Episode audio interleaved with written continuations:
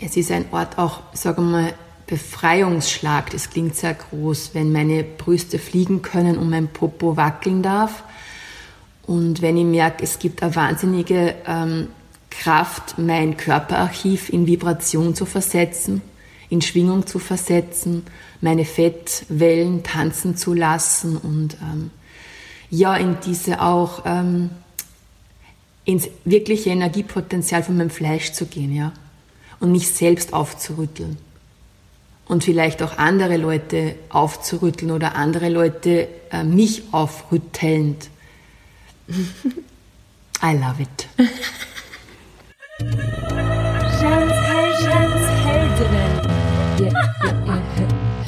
Darf ich das? Kann ich das? Mag ich? Mach ich?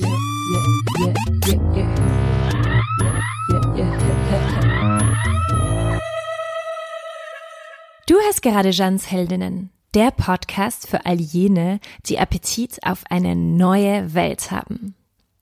Ich war gestern im Kino und habe mir Michael Moores neuen Film Fahrenheit 11.9 angeschaut, konnte dann ein paar Stunden lang nicht reden. Ich funktioniere so: Wenn man mir Hoffnung macht, bekomme ich viel Energie und habe die Kraft, für das, was ich will, zu kämpfen.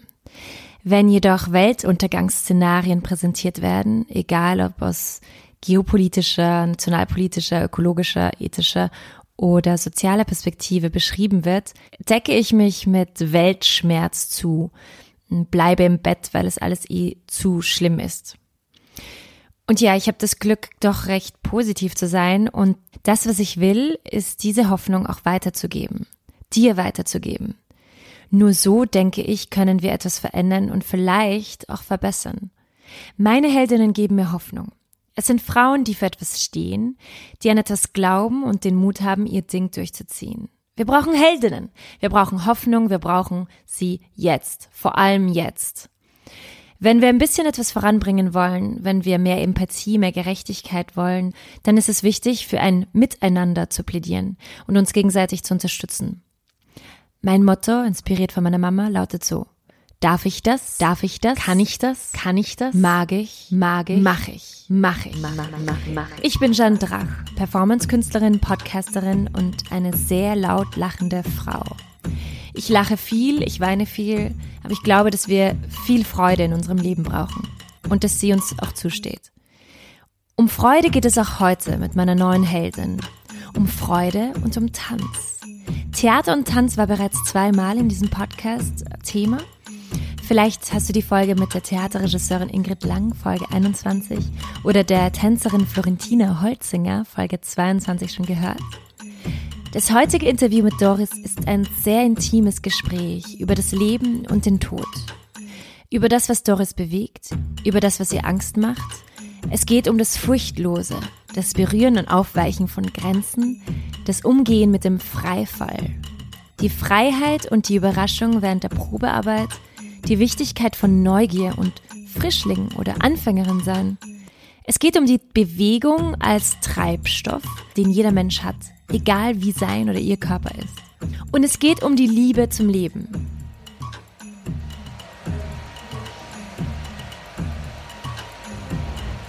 Ich habe Doris in der Tanzwerkstatt besucht, nach einer ihrer Tanzstunden. Deshalb ist die Geräuschkulisse heute teilweise etwas laut. Pardon.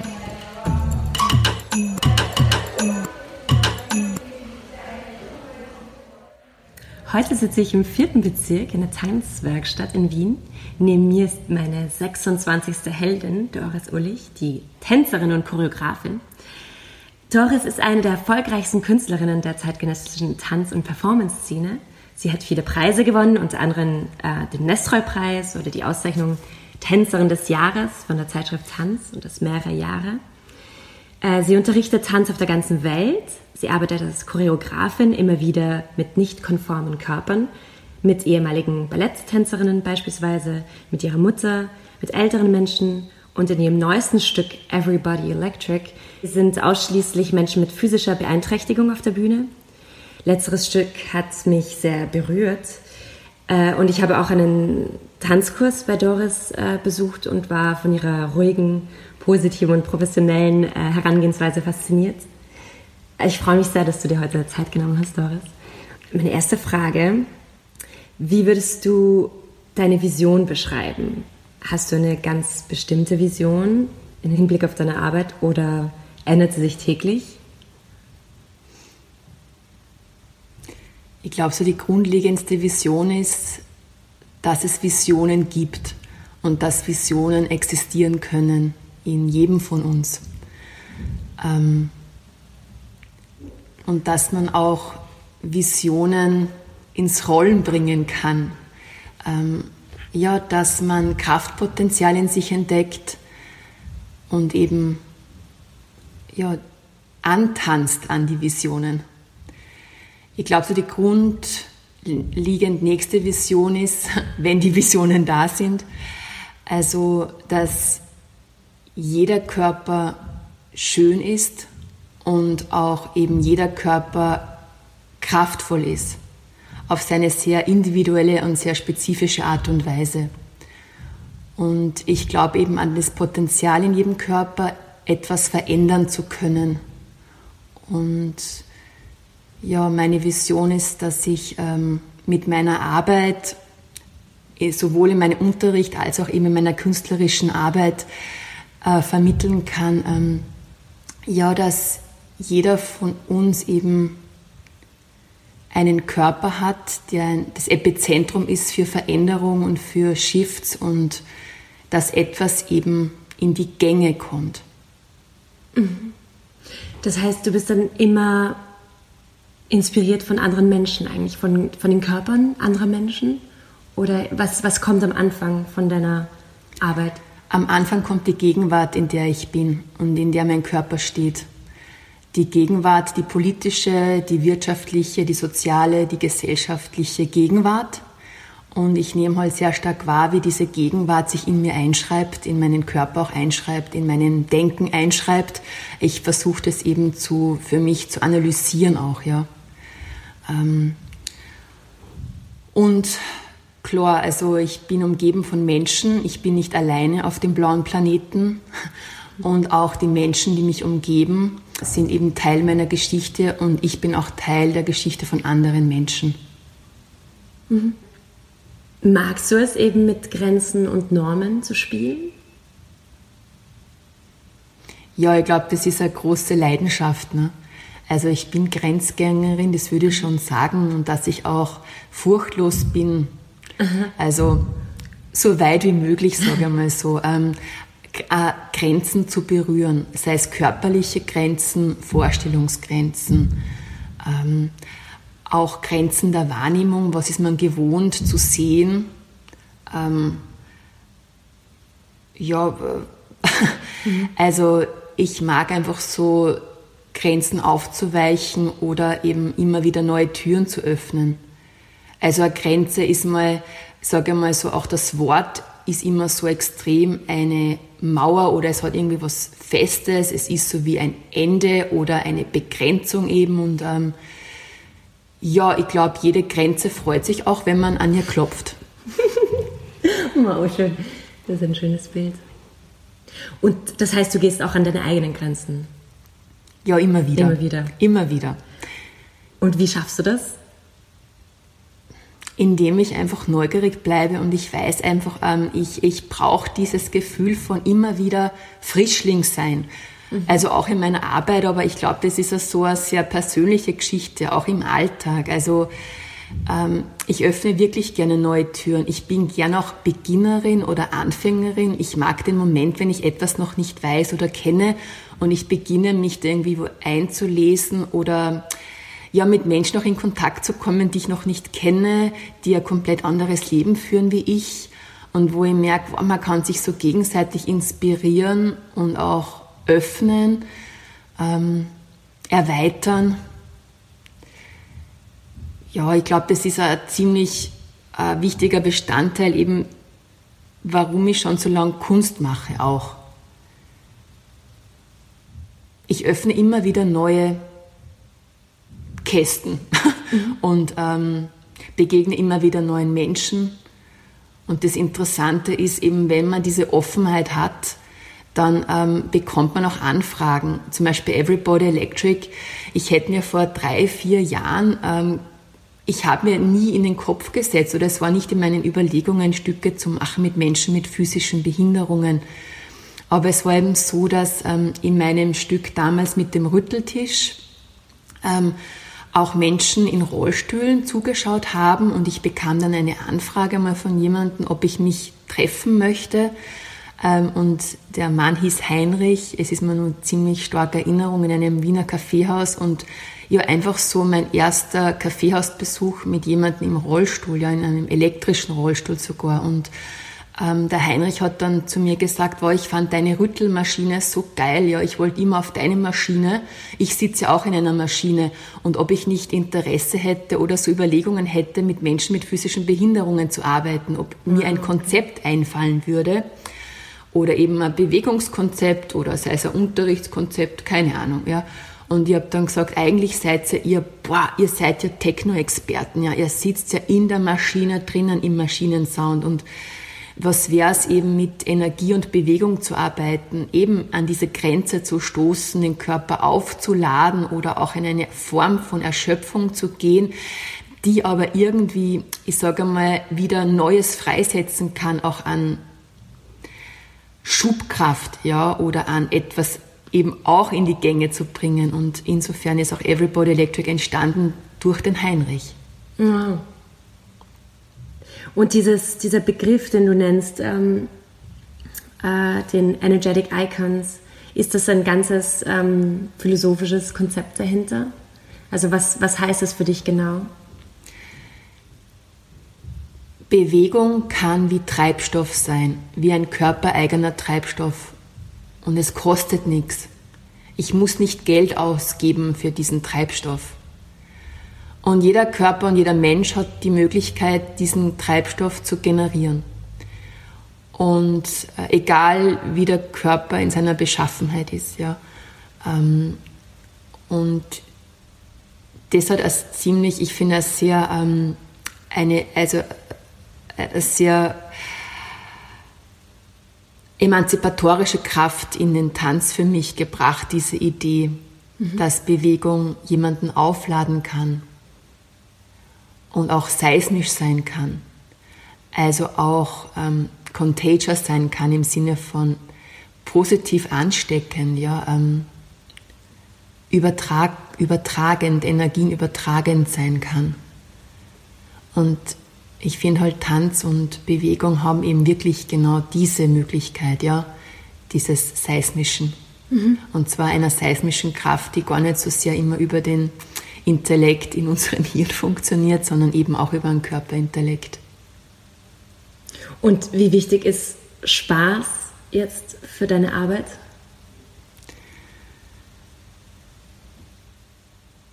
Also ich würde mal sagen, Spaß klingt oft so oberflächlich. Ich würde mal sagen, Freude oder eine bestimmte Form von Lust. Jede Arbeit ist da sehr unterschiedlich, aber ich würde schon sagen, ein Körper, der Freude empfinden kann, ist bereit, in Aktion zu gehen oder in eine Aktion, die mich interessiert. Ja. Und ich würde schon sagen, dass ein lachender Körper ist so fast die Essenz für mich, dass man nicht implodiert. Und darum würde ich sagen, ja, eine Form von Spaß und Freude ist sicher ein wichtiger Bestandteil meiner Arbeit, aber ich würde sagen, es ist sehr facettenreich, wie der Spaß sich dann ausdrückt. Aber in meiner, vor allem Nacktarbeit würde ich mal sagen, in meinen More Than Naked Sessions oder Recherchen, da war es für mich ganz klar, da gibt es ich würde mal sagen, eine Freude, ja, und zwar eine Freude, die absolut körperbetont ist, ja, und absolut mich voll und ganz einnimmt, wenn ich zu einer Musik, die mir taugt, nackt herumspringe, ja, dann habe ich das Gefühl, die Sonne geht auf. Und es ist so wahnsinnig so wahnsinnig so eine klare Freude. Mhm. Die Freude ist so klar. Es ist wie wenn ich mir eine kleine Nichte anschaue, die ist 4,5. Und wenn sie sich freut, wenn ihr etwas taugt, dann ist es so eine ganz klare Freude. Ja. Und die habe ich entdeckt in meiner nackten Arbeit. Und es ist ein Ort auch, sagen wir mal, Befreiungsschlag. Das klingt sehr groß, wenn meine Brüste fliegen können und mein Popo wackeln darf. Und wenn ich merke, es gibt eine wahnsinnige Kraft, mein Körperarchiv in Vibration zu versetzen, in Schwingung zu versetzen, meine Fettwellen tanzen zu lassen und in diese auch ins wirkliche Energiepotenzial von meinem Fleisch zu gehen, ja, und mich selbst aufzurütteln und vielleicht auch andere Leute aufzurütteln oder andere Leute mich aufrüttelnd. I love it.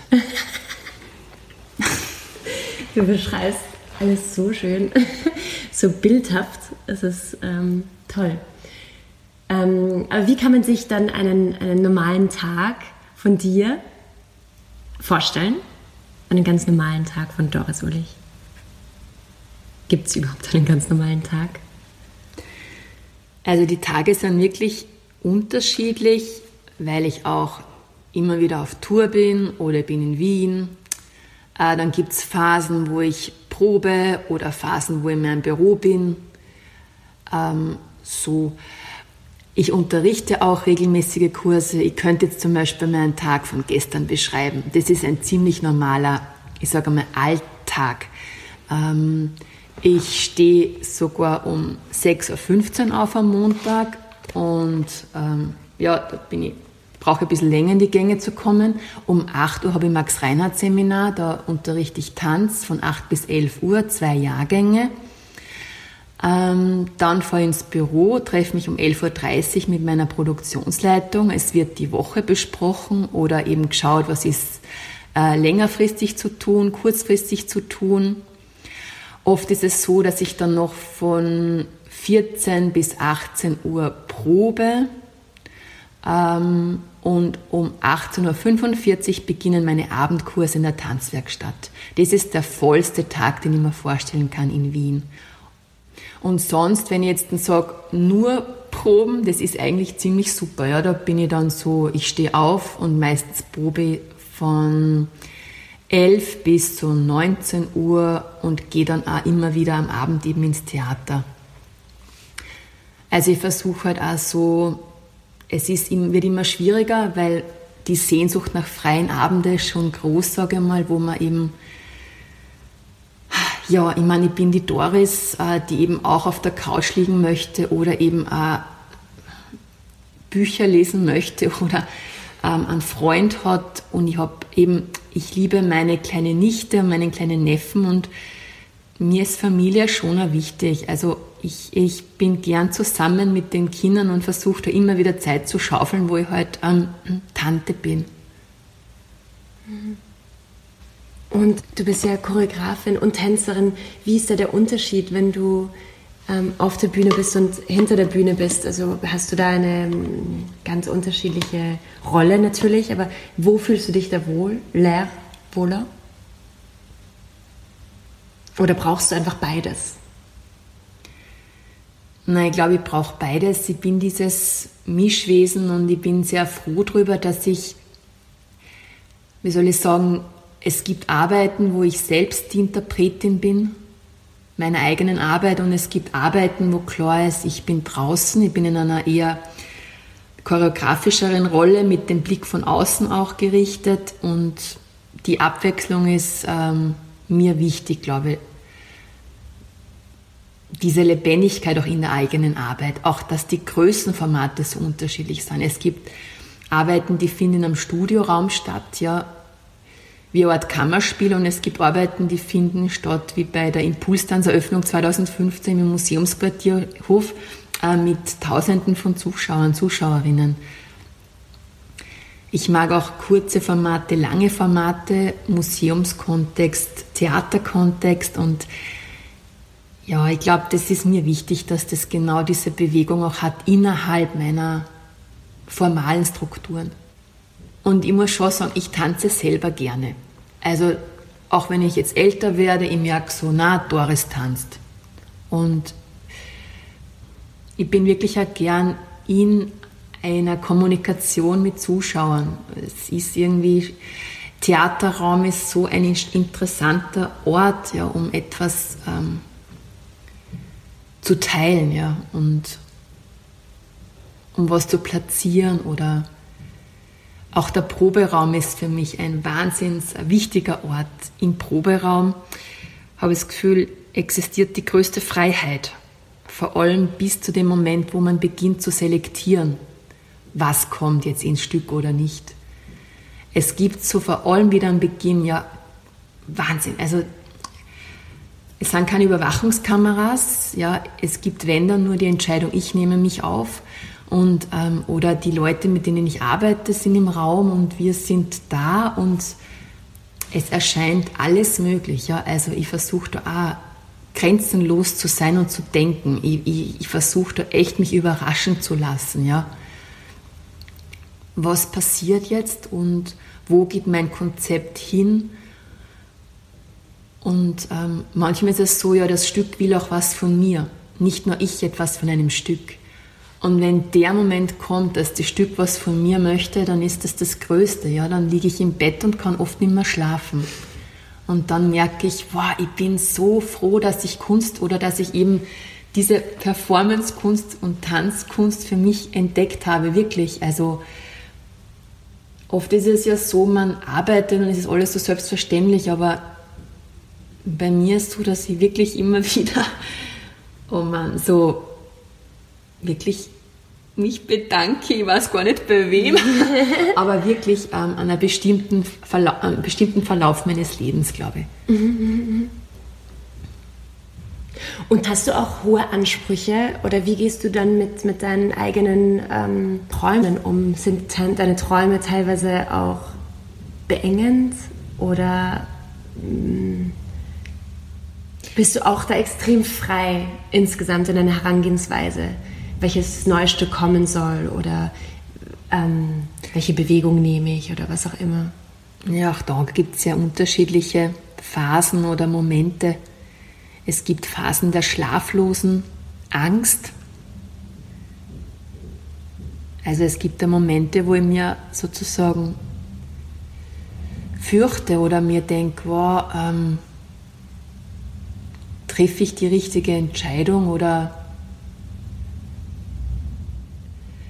Es gibt natürlich auch Leerstellen in einer künstlerischen Biografie oder Momente, wo ein Zyklus sich abgeschlossen fühlt und da befindet man sich in einer Art freien Fall. Und ich habe aber erst jetzt in den letzten 2-3 Jahren für mich so wirklich gelernt, dass eben den freien Fall einfach im freien Fall weiteratmen oder einfach im freien Fall existieren, weil das Nächste kommt bestimmt und ich glaube, es braucht eben noch größeren Zyklen den Moment, wo eben diese Leere auch sein darf. Aber das für sich selbst zu akzeptieren, ist nicht so leicht, weil man glaubt, es ist vielleicht zu Ende oder es kommt nichts mehr, ja. Oder man beginnt dann, plötzlich ist viel da, also irgendwie es ist interessant, dass im freien Fall kommt dann plötzlich so wie so ein Vogel vorbeigezogen, ja, mit vielleicht ein Brieflein im Schnabel, wo dann plötzlich 1000 Ideen draufstehen, die schon immer in einem geschlummert sind und dann gilt es halt wirklich so in sich zu gehen und ja, Entscheidungen zu treffen. Die Entscheidung zu treffen, ja.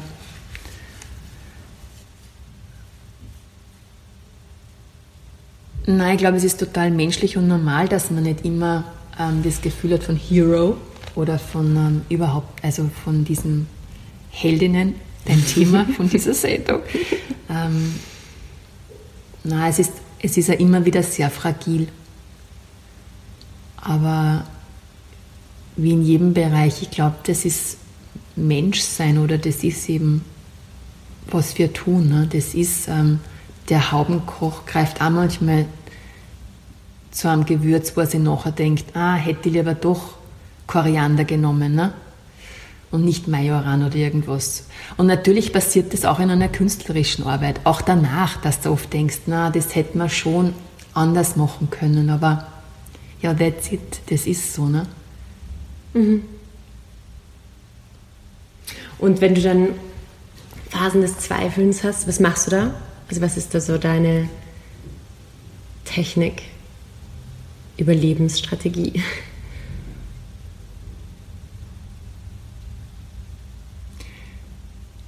Also tatsächlich versuche ich einfach Dinge zu tun, die ich auch sonst nicht so oder nicht so viel Zeit habe, ja. Im Sinne von eben mit kleinen Kindern spielen von meiner Schwester oder so, einfach so auch andere Dinge zulassen. Ich rede viel mit meinem Freund und ja, also ich verziehe mich nicht. Es ist jetzt nicht so, dass ich dann so zu Hause sitze und dann, weiß ich nicht, 10 Tage lang mich nicht melde oder so, sondern ich versuche irgendwie schon in einer Bewegung zu bleiben, ne? Dass ich nicht erstarre und dass das nicht Ganze sich so aufbaut, weil es ist ja eigentlich unnötig, ja. Und gut essen. Mhm. Ich liebe gutes Essen, muss ich sagen. Und ja, ich fahre gern manchmal in eine Therme, also so wirklich so Wellness oder ja, ich glaube, es ist, letztendlich bin ich sehr froh, ich habe von meiner Oma wahrscheinlich so ein Gen geerbt, wo ich immer das Gefühl habe, auf einem Auge lache ich, auf dem anderen weine ich. Also ich habe immer so das Gefühl, dass da irgendwie, also so eine komplette Dunkelheit erlebe ich Gott sei Dank nicht, ja. Ich habe immer das Gefühl, da ist immer so ein, hey Doris, das geht schon wieder, oder da, ich lebe einfach wirklich zu gern, glaube ich. Das ist immer so, es überrascht mich dann oft selber, aber und in dem Moment oft, wo ich dann beginne zu proben oder wo eben dann das startet, also wo ich wieder in Aktion bin, da sehe ich dann immer Hoffnung oder da ist für mich klar, mich interessiert es einfach wirklich, was ich mache, ja. Und was ist deine Lieblingsemotion? Ja, sicher Freude und Lachen, ne? Humor, Lachen. Also ich glaube schon, dass das ist, wenn die Mundwinkeln sich nach oben ziehen, ist es immer ein super Gefühl, ne? Da ziehen sich auch meine Fleischfasern nach oben. Also, ja, und irgendwie, man kann manche Dinge relativieren, das ist sehr wichtig. Also ich glaube, auch zum Thema Zweifel oder Enge oder, ich meine, es gibt, du musst gesund sein, ja, und Gesundheit ist sowieso das Größte und Schönste, was du haben kannst. Und wenn dir mal was anderes widerfährt oder der frühe Tod von meinem Vater oder, also ich glaube, immer wieder komme ich dann auch zurück zu so wirklich extrem existenziellen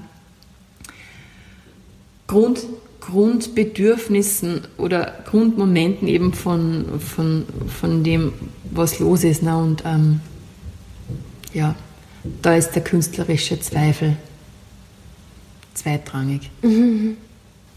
Ja, eben, du hast ja deinen Papa auch verloren, als du 21 warst. Mhm. Der starb auch an einem Herzinfarkt. Ja. Mein Papa ist vor 4 Jahren gestorben, auch an einem Herzinfarkt.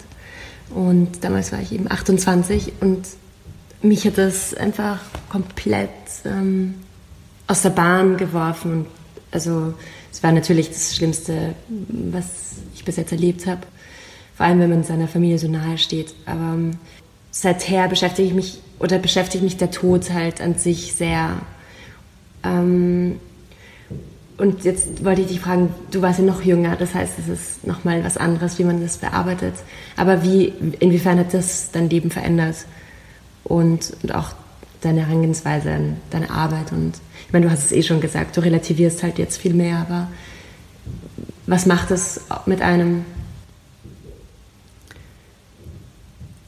Ja, ich muss schon sagen, dass das Thema Sterben und Tod ist viel gegenwärtiger auch. Und ich denke viel mehr nach über meinen Tod. Mhm. Und also es war halt bei mir irgendwie ein sehr brutaler Moment, auch weil der Anruf kam in der Früh von meiner Mama, der Papa ist tot und das ist dann alles sowas von unrealistisch und man geht auf Watte und man spürt in dem Moment, dass sich jetzt alles verändern wird und nichts ist so, wie es war. Ja? Also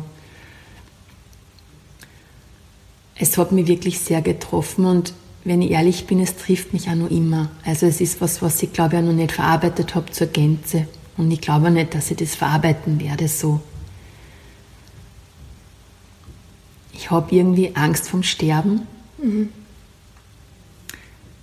Wahrscheinlich dann, wenn man tot ist, dann ist eh okay, weil dann kriegt man es nicht mehr mit. Aber bei mir gibt es so eine Angst vom Sterben, weil ich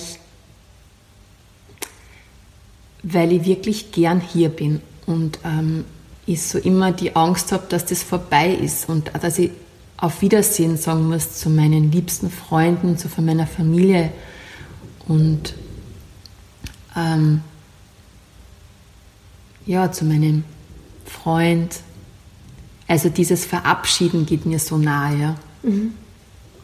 Es ist wirklich sehr was Persönliches, was ich jetzt sage, aber es also ja, wenn also die größte Angst ist bei mir wirklich, dass es sehr schnell sein kann, dass das Leben vorbei ist. Und das habe ich eben durch meinen Vater so erlebt, weil es eben bei ihm so plötzlich eingetreten ist, ne, dass er weg war. Und ja, vor dem habe ich wirklich ein bisschen Angst, dass das in meinem Umfeld wieder ist oder wenn es bei mir selber ist, dann weiß ich es ja auch nicht, ne? Aber ich weiß nur, dass ich glaube, bis zu dem Moment, wo ich dann wirklich tot bin, ich habe halt immer so das Gefühl, ich werde wirklich, glaube ich, eher traurig sterben.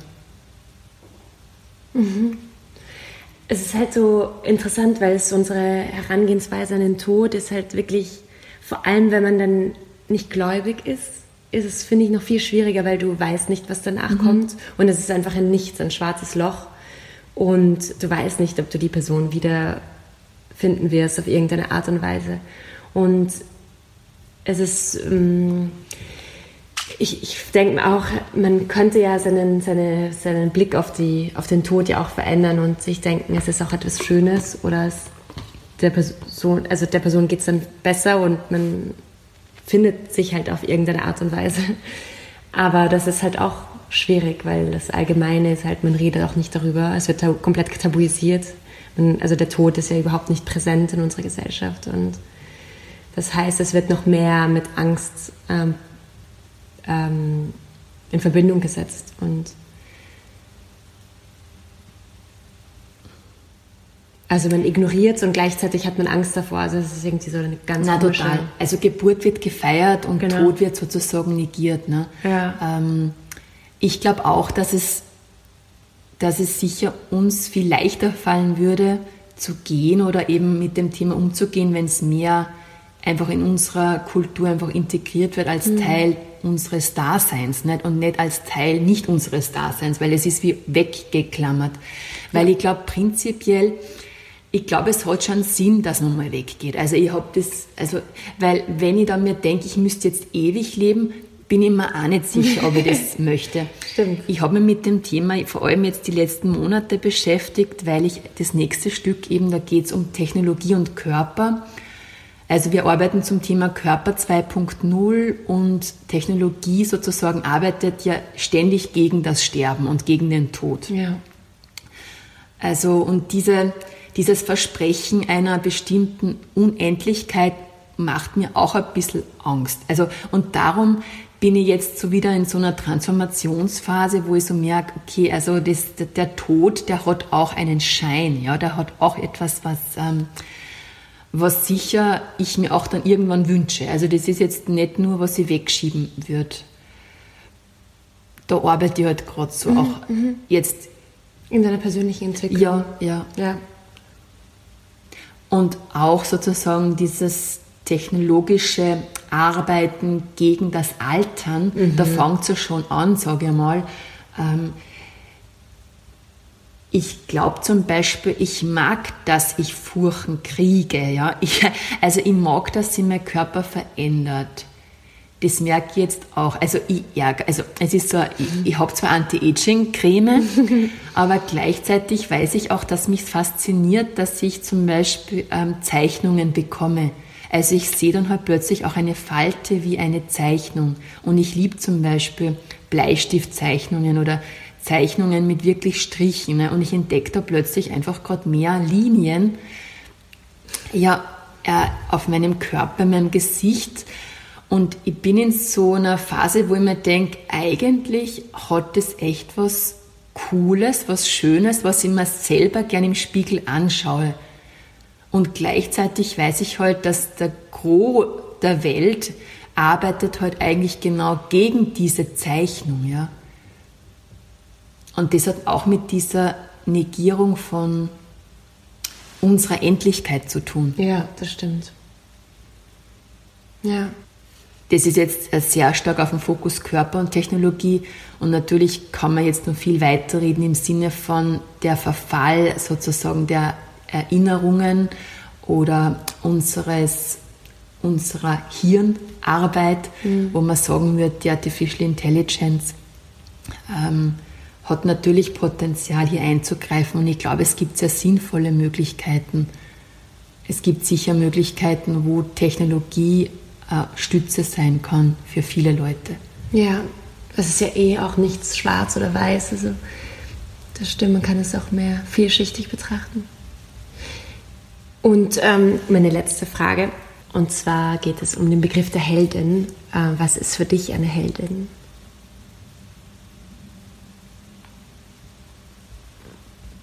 Eine Heldin ist jemand, die Träume und Visionen hat und eben an denen arbeitet und gleichzeitig am Boden der Realität stehen kann und sich traut.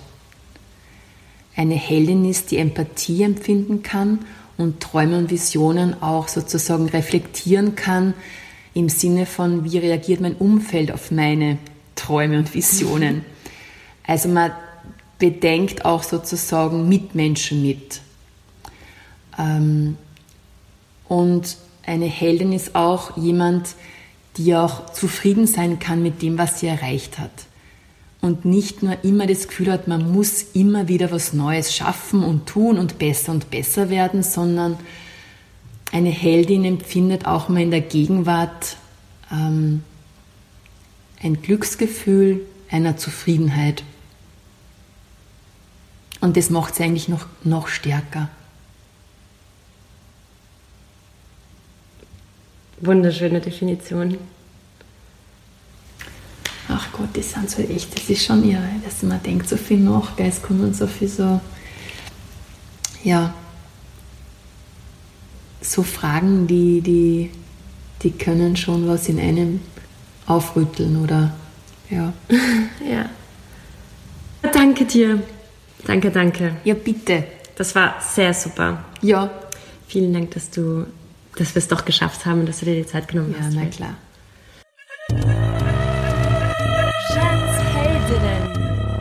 Das war die 26. Folge von Jeannes Heldinnen mit der Tänzerin und Choreografin Doris Uhlich.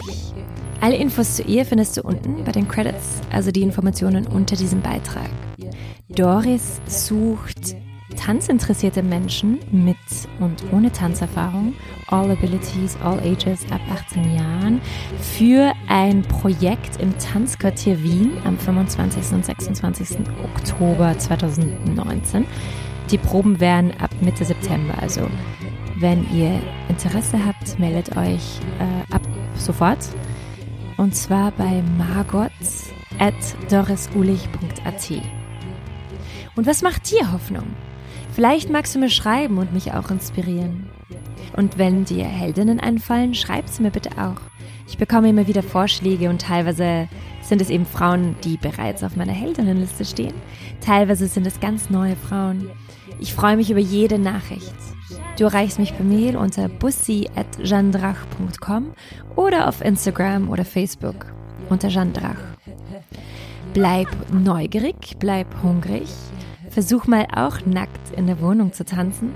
Und wir hören uns in 2 Wochen mit einer neuen Heldin, die das Internet mit einem der coolsten feministischen Blogs erobert hat. Agnes Hunyadi mit The Vagina Bible.